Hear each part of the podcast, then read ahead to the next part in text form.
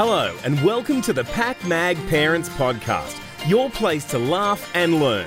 Everything we do is to make the lives of everyday parents easier. Without further ado, let's welcome our hostess with the mostess, Bree James. Welcome to the PakMag Parents Podcast. I'm Bree James, and on today's episode, I'm going to chat to Allison Davies, all the way from Tasmania. Now, she's a registered music therapist of 16 years. Now, she works within the neurodiversity framework that favors deep acceptance and regulation over assimilation and intervention. And she sa- shares her lived experience of autism openly within her workshops and seminars, the conferences as part of her emotive storytelling, mixed with a science approach to education education. So today, Allison joins us on the show to chat about the power of sound and voice and how we can harness this energy to take care of our brains and well-being. So let's get her on Zoom to have a chat. It's time to get to class. So tell me, Allison, what effect do thoughts, words, and music have on our bodies? Well this is a really complex question. This this uh, this question could go on for an hour this answer. There are so many um there are so many different and complex ways that our thoughts our words and our sound and our voice impact our body. Let's just talk for one moment about sound or using our voice. Uh when okay so when our brain hears our voice our brain knows our own voice really well. You know when you call, call cold call someone and you don't know what they're going to sound like and it's always a bit nervous.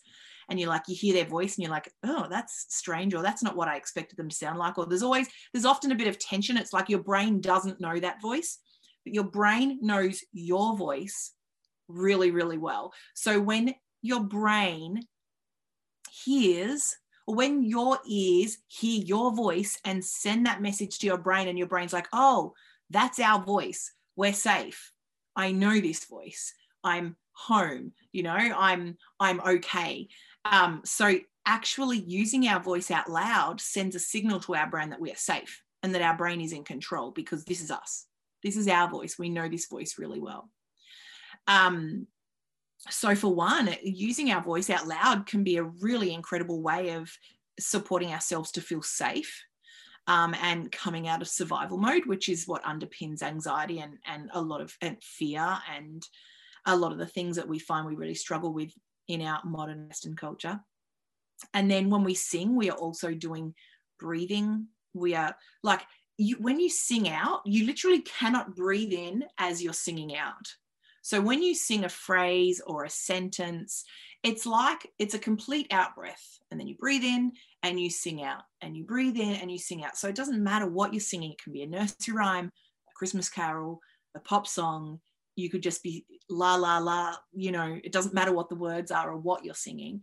But by default, using our voice in that way um, is controlled breathing. And so singing out loud with our children, especially, is such a powerful way of them experiencing controlled breathing, um, which, you know, in terms of what impact this has on our cells and our body, you know, when the longer or the more controlled our breath is, the more potential there is for our blood to become oxygenated. So it impacts our all our organs, our skin, our teeth, our hair, our mood, our brain. Um, and you know, rather than have to teach kids how to breathe or this is how we do it, we just sing. It just does it automatically. When we, the research shows us that when we experience music, and so experiencing music means either uh, making it, listening to it, or even thinking about it. So even when we've just got a song in our head and we're thinking about it, when we do any of those things, more of our brain becomes active all at the same time than it does when we experience any other thing. Wow. Anything, anything that's been researched, anything that science can prove to us. So just so making music, listening to music, or even thinking about music, it just it leads to this whole brain response where there's just so many different parts of the brain active. And you know, I tend to feel I have this sort of analogy or, or picture that I, I, think of in my head around music. And I tend to think of music as sort of like an umbrella term for for a whole bunch of musical elements that all come together to make up what we think of as music so that includes melody rhythm harmony tempo volume frequency vibration even si- you know silence we literally cannot have rhythm without silence like we can't we can't without silence music really doesn't really exist in the way we think of music existing. So, you know, there are parts, there are musical elements like silence, for example, that we never talk about, we never teach people about, and they kind of get forgotten about, but they're super important. And so our brain responds to all of these music based elements in different ways. And that's why when we experience music, we have such a full brain response. So many different things are happening. Um, and that allows our brain to integrate, process, make sense of, do its job, um, organize the sensory information, and um, do the executive functioning, and tell our body how to move, and all of the things that help us feel safe and in control and make us feel good. It's so interesting because you say music, you know, can change, like, is one of the most important things that we can be listening to. But what about all of this, you know, music that's actually quite negative?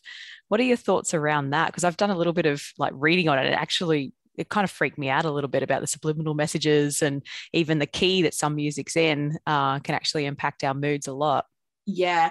I'm not an expert in terms of that topic per se. However, um, without going into the de- like, you know, there's definitely areas where we need to uh, we need to really instinctively tap into music that we feel is going to therapeutically benefit us because there absolutely is music that can just take us down lower the, especially if we are already in a in a place where we're feeling low or disempowered or unwell um, and music can can keep us in that place or can take us to places that aren't going to benefit us. Um, so you know, whenever I'm working with people about and and uh, but I, in saying that, I think it's really important to honor our um, individual musical identities. So for people who do love like heavy dark kind of metal rock that you know might have themes in it. And you know even like hip hop with gangs and guns and there are there are themes in lyrics as well um that can be inappropriate and concerning for some people. I just think it's really important to honor our independent our own unique musical profile or musical identity but within that be able to really instinctively know what to stay away from or what to not listen to for three hours on repeat um, and and understand how music's going to make us feel. And that's probably a really good compass for then knowing what to choose and what to listen to. Yeah because it, it is so important what we feed into our brains and our minds. Um, so how can we harness then the power of sound to take care of our brains and our well-being well, there's a bit of a misconception in the world that specific genres. So, for example, the idea of relaxation music, it kind of annoys me because there's this idea in the world that this one style of music is relaxation music. So it might be Zen, whale music, and you know, chimes. And I love that kind of music myself. I don't have anything against it, but I don't love the idea of it being called relaxation music because for some people who are in a space where they're already regulated or they're not they don't experience trauma and they can let themselves go in that way with that music as a foundational sort of accompaniment for the body just to release and to relax. Um, you know for that kind of demographic the idea of that style of music as a tool for relaxation makes sense.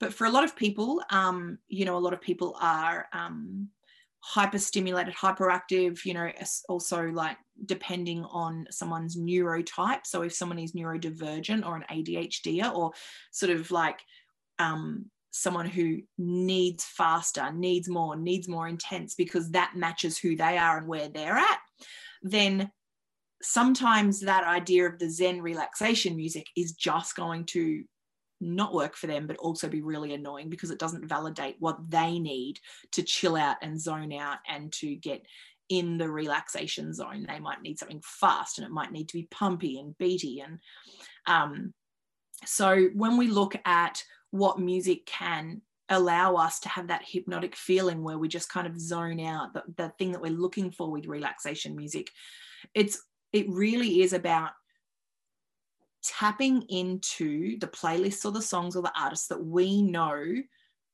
will make us feel a particular way on any particular day because like what's re- relaxation and healing one day might not work for us the next week. So i try to have a really fluid approach with music and i have different playlists that i might go to and i'm like oh you know that's not doing it for me today and then i'll listen to something else and i'm like yeah that's that's actually really supporting me to feel regulated in this moment and so but it's always like a i never it's not like a, a one playlist fits all and it's not like the one artist or the one style of music will work for me each time. It, it kind of changes based on who you are. Yeah, and the mood that you're in at the time. Yeah. Hmm. So, music or sound therapy may be foreign to many people listening right now. I only discovered um, sound therapy in Bali a few years ago.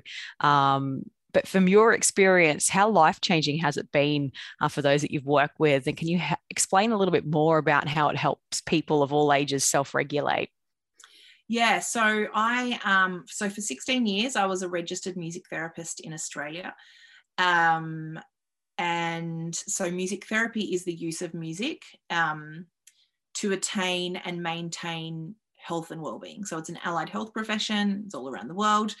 Um, and it's quite common and a lot of people access music therapy um, so music therapists use it's not about the music so there's sometimes there's this idea that music therapists are like musicians and we just sit around singing songs with people but you know music is our tool and we have a, a, a level of experience and expertise in in our music like in singing and playing guitar and all the, the or the way that we are sort of using our music. However, what music therapy is about is therapy. So it's all about um, well being um, and music. The relationship between music and the brain is just off the Richter scale. Like it's it's so high and so strong that when we use music as a tool for therapeutic um, impact, we experience psychological changes, emotional, mental, physical, behavioral, communicative, social. Like, you know, there's some things in life, for example, if you go to a physiotherapist, it's going to be a physical outcome.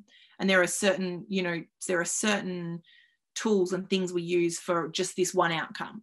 Music, you know, you can use it for physical outcomes, but you can also use it to impact sleep quality. Like, there's, so many different ways that music will impact us. It's such a holistic and non invasive way of, of working with someone. So I've worked with, um, uh, across my years as a music therapist, I worked with babies and um, young children. I did a lot of work. Um, I worked in juvenile detention for a few years with teenagers.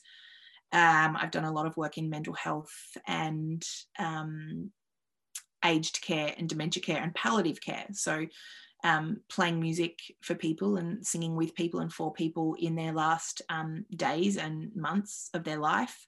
Um, so the way I work as a music therapist with all of those people in all those different ways is completely different every time.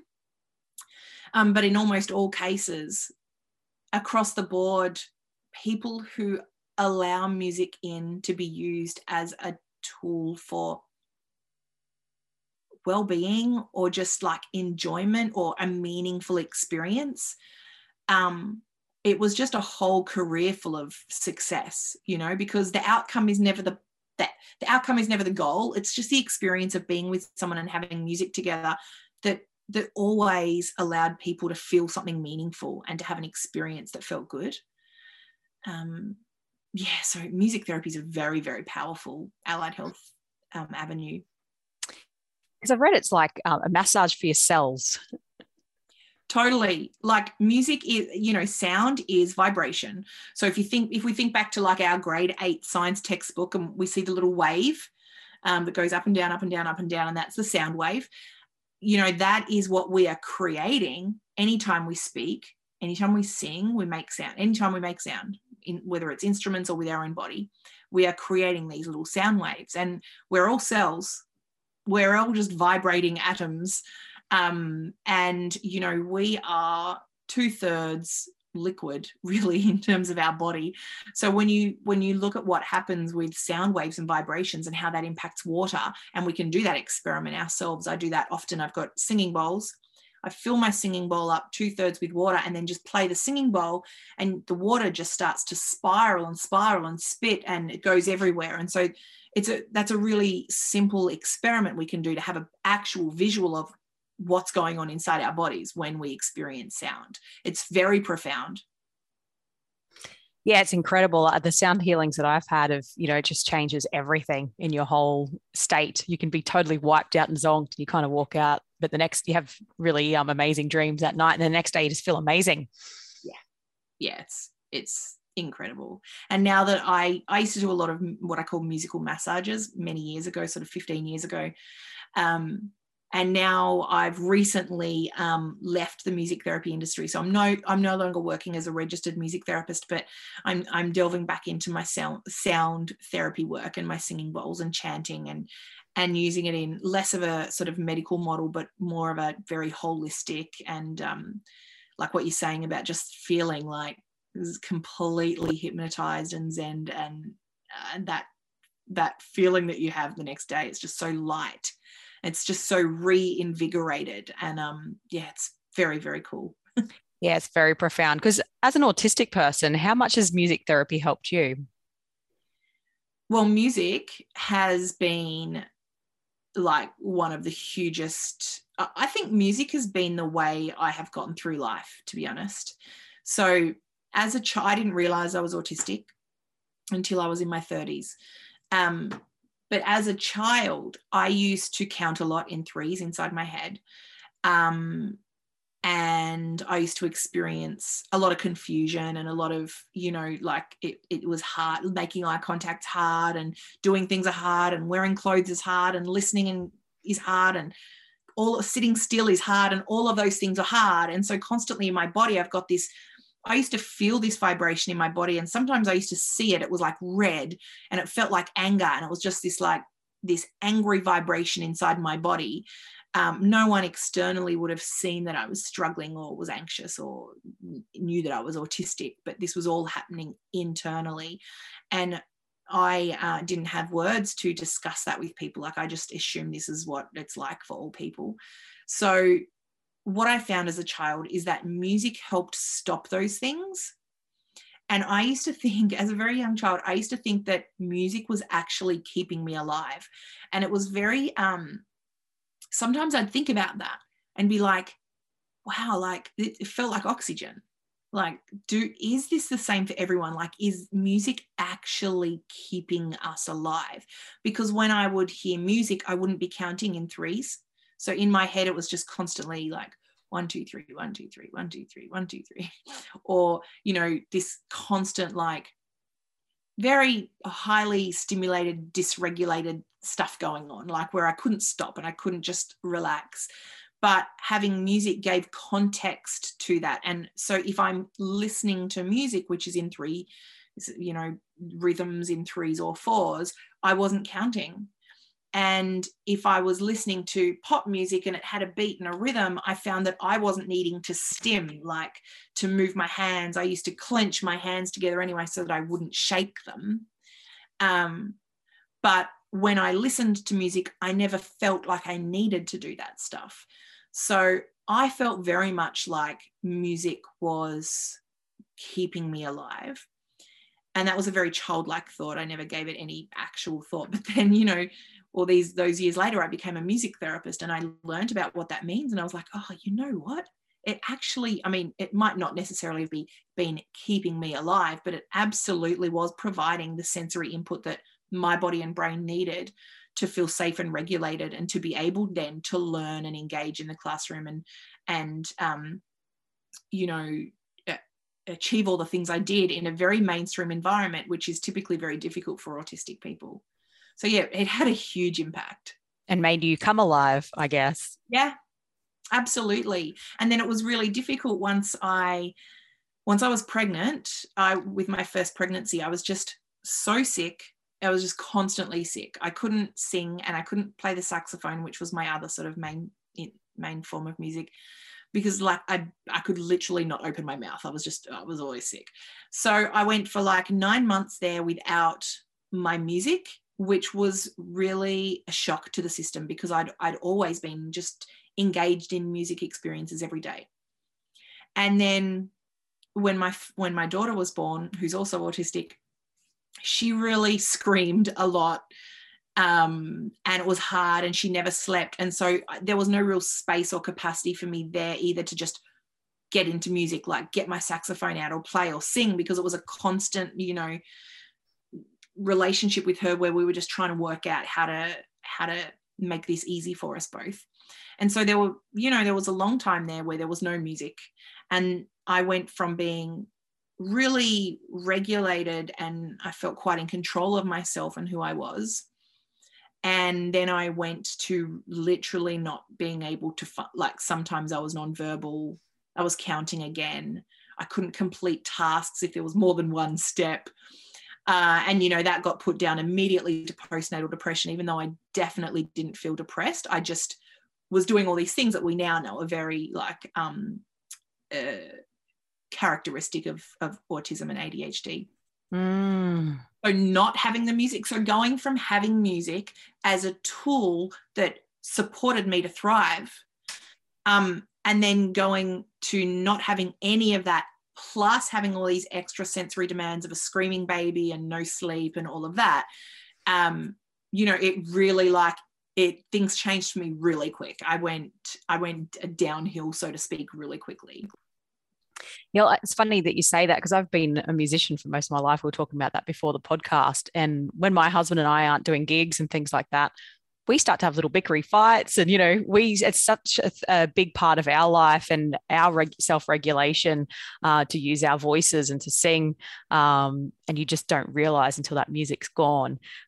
Um, but it can be really simple just to put the music on in the house and have a sing around the house or you know dance around around or and it can just change your state or your children's state so rapidly.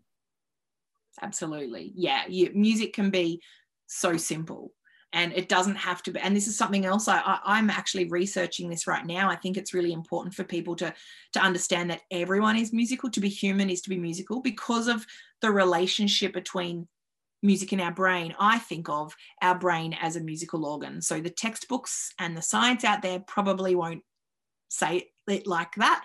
But to me, I really do feel like the brain is a musical organ. And so we're all musical beings. And a lot of people have a very difficult relationship with their sense of musicality. They either feel like they can't sing in tune or they're not good enough or you know the ones we call musical are typically the ones whose parents could afford piano lessons from them as a, for them as a kid or who are physically able to play a guitar or have the emotional confidence to sing with a microphone in front of the school assembly you know there's all of these um, there's all these factors that come in uh, when we're considering the type of people we call musical. And they're not really a reflection on musicality um, as such you know what even is singing out of tune? Unless you're singing someone else's song like who made up who says that there is a in tune and out of tune? The, the modern western scale which is very young it's a colonial thing. So you know, for, for the whole of human history, people have been singing out of tune. um, so there's no, so we get, we're very, right now, we're people who are very caught up in a sense of like, I'm not good enough with music, or I can't do it, I can't sing, things like that. And a lot of people carry a lot of shame. And I want to help remind people that you know you don't have to play the saxophone or sing or be able to read music to be able to experience music and that it really is just a matter of shedding the layers of shame understanding how we as humans are musical and then just step by step creating relationship with our voice and feeling confident to use it out loud or feeling confident to make up a song no matter whether how the rhythm is or how the melody goes or whether it's in tune or you know we don't have to sound like Lady Gaga. And I do believe that we are all every bit as musical as Lady Gaga. You know, we're just, we are musical, like it's inherent in us. So I just think the more we are able to let go of these restrictions that tell us that we can't do music because we're not musical enough, I think that will really impact our culture or our society's um, sense of self and ability to express ourselves creatively. And I think that will impact our anxiety levels. And I think it will have a really big, you know, my hope is that if people start expressing themselves musically without feeling like they can't do it and that they shouldn't be doing it, then it will really impact our anxiety levels. And I think it's going to be, hopefully, that's a really important thing there is a lot more data coming out about sound therapy and how incredible it is for our mind, body, soul, everything.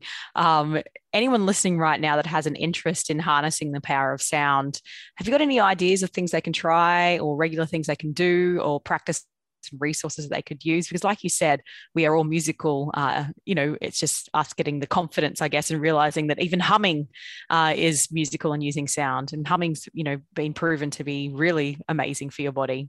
Humming is really incredible for your body. And you know two generations ago like our grandparents generation they used to hum and whistle all the time. And you know that doesn't happen anymore. And people used to dance. And now if someone dances in public like someone takes a video of them and puts it on YouTube and everyone laughs like they're a strange weirdo you know it's it's so interesting how we've become so conservative in how we will express ourselves one of the things um one of the things I like to do is called what I call melodic mantras. And I think this is simple. Um, and I think this is a really empowering um, strategy and, and something that anyone can do. So if you think of any sort of affirmational mantra, it's just, you know, a very short, concise phrase or sentence or even a word that is something that you need to hear so that you can really embody the truth of it. And so with a melodic mantra, we just have whatever that phrase might be. Let's just say, let's, it might be, I am strong. And then to instead of reading it or writing it down and looking at it we're singing it. And the melody can be anything but what what we know about melody is that the brain feels more con- in more control and safer when the melody is simple. So instead of making a big fancy melody it we just keep it simple like nursery rhyme style. So it might just be i am strong. I am strong. I am strong and we just sing it over and over. So repetition is incredible for allowing our brain to censor, well, a sense of predictability, and that helps us feel um, safe and in control. Um, the melody it activates our limbic system. So, melody and the limbic system are really closely entwined, and the limbic system is all in charge of emotions. So melody makes us feel things. So just by adding the melody to our mantra or our affirmation there, what's happening is the body is now uh, the body is now by default just because we've got a little bit of melody in there, it is now moving emotion through it which is important because usually we we as adults pent emotion up inside us. Children are really good at just constantly letting it move through and that's why they're always crying and yelling and saying no. We just like hold it all in. So even just adding a little bit of melody to your affirmation or your mantra is is moving emotion through you. Um, and it our body entrains with the rhythm. So if we're singing i am strong I am strong. It's pretty slow, and our heart rate, our respiratory rate, our our motor cortex, the part of our brain in charge of like telling our body how to move, will tell our body to slow down, and we will find ourselves entraining to this slower, more regulated rhythm. Um, you know, there's no right or wrong with melodic mantras. You can come up with any affirmation or mantra or sentence or phrase, and you can use any melody. And the key is just to sing it out loud so that your own ears can hear your own voice. Um, and just to do it over and over because the repetition is really important. And you will have like so many therapeutic benefits from just doing something that simple. I love it. Any other things to try. I love the melodic, uh, the melodic uh, mantras. That sounds amazing. Adding that to my uh, my morning ritual. yes, yeah, it's a really good one. I used to try and do it daily. Now I try and just do it whenever I think of it. Yep. Um, I find that it comes people in- at, uh, sorry just to interrupt there because you did say even if you think of music so even if you don't want to sing it out loud you can sing it in your head as well and it would still have the same im- impact really Yeah, and I think that's also the benefit of earworms. So, like a song that's just stuck in your head that's just going over and over. Um, last year, at the beginning of the pandemic, I sang this song called Every Little Cell on Facebook. And it was like within hours, there was millions of people. I don't, I hadn't even probably gotten dressed that day. I really expected maybe 20 people to see it. And millions of people saw it. Um, and I've had hundreds or maybe thousands of emails from people saying that that song got stuck in their head. And so I've been able to tell people that, you know, it's not necessarily a bad thing. Our ego doesn't like it. And we're like, oh, I've got to get this song out of my head. It's so annoying. But in terms of physiologically, what's happening is there's this repetition, and our brain is using that as a, as a form of sensory input, the repetition and the, uh, the predictability of it. Um, and you know, kids' songs. So every little cell was sort of a bit of a kids' song, um, but any simple songs like um, nursery rhyme style songs, lullaby style songs, anything that's simple and short and repetitive, um, even just thinking about them in our head is is incredible. And another thing is, if you want to self soothe, when you do sing out loud, singing to yourself in lullaby voice can be really powerful. You know, lullaby voice is our our pitch is a little bit heightened it's a bit more whispery we slow down. Um, that dialect is called parentese it used to be called motherese uh, it's now called parentese and it, there's a lot of research about parentese we instinctively speak like that to new babies and cute kittens and puppies. You know we'll like hold them and we're like hello, darling. You know, that voice. That's lullaby voice. And we do that because our brain likes it. It feels safe. It makes us feel safe. It soothes us. That's why we speak to babies like that because we know it's going to help our baby feel loved, safe, and connected, which is how a baby's brain grows when it experiences those things. So, singing to ourselves in lullaby voice is really, really empowering as well. And I think doing that out loud so that we can hear that soft, soothing tone of ours is um, a really special thing to do as well. So that that high pitched silly voice that we do is you know scientifically proven to help. That's why we do it. I've always wondered why all of a sudden you see a baby, oh hello baby. it is so much, you know, even babies do it to babies. Like toddlers and little ones will see another baby and they'll go, hello. You know, and it happens in every culture of the world, it's not a Western thing. Um, it's just a human thing. We all do it. Oh wow. Um, any any other tips or advice for people listening right now um, in regards to sound? Oh, I just I just want to acknowledge that it can be hard to use your voice when you are someone who's always had self-limiting beliefs around your sense of music, your musicality. And so I don't think, uh, you know, it's one thing to go, we're all musical, but it's another thing to really believe that about ourselves. And singing out loud for the first time can be very, very frightening. And I don't want to minimize that. So when I sang Every Little Cell and, and people saw saw this video. You're gonna have of, to sing it for us, by the way. Oh, okay. but first, so hundreds of people emailed me to say, I love this song because there was this thing on Instagram happening where people were going hashtag every little cell and singing it and singing it in heaps of different languages. People were messaging me saying, I love this song, but I could never sing it to my children because A, I don't want them to learn how to sing badly. And B, I'm too, I would be too scared to or too embarrassed to.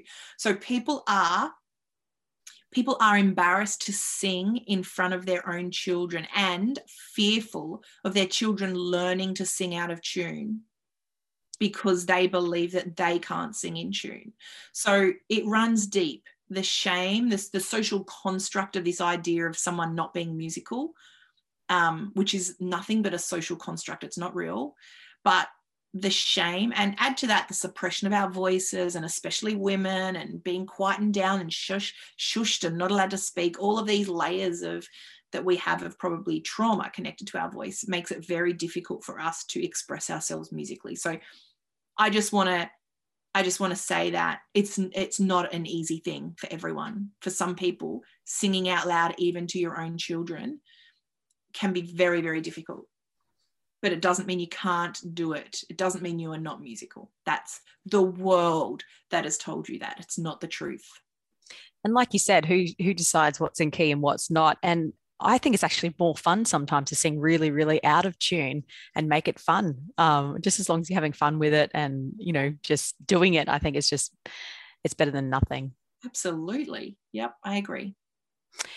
Last thing I want to ask you is about your Brain Care Cafe. How can people get involved and can you tell us a little bit more about it? Um, the Brain Care Cafe is an online membership I have. Um, each weekend, I upload a video um, that is a brain care strategy. So all of our brain care strategies are music based. So this month we're focusing on vagal tone or activating the vagus nerve. And so we're doing a lot of things that allow our throat to move. So gargling and toning and, and singing, accenting words so that our throat moves so that we are able to experience um, uh, so that our body can relax and unwind and untense the muscles so that we can have some sort of relief from anxiety. Um, some months we're focusing on slowing down. So we are really focusing on what music we listen to and pulling back. And um, there's a whole bunch, you know, we've got about 200 music based brain care strategies in the cafe um, at the moment and we just keep adding to it every week so we really what we're doing in there is supporting our brain to function at its best by using very, very simple music based strategies. And that's what the Brain Care Cafe is all about. We have song sharing circles in there as well. Once a month, we come together and do our melodic mantras over Zoom um, and share our melodic mantras with each other. And that's a really beautiful circle.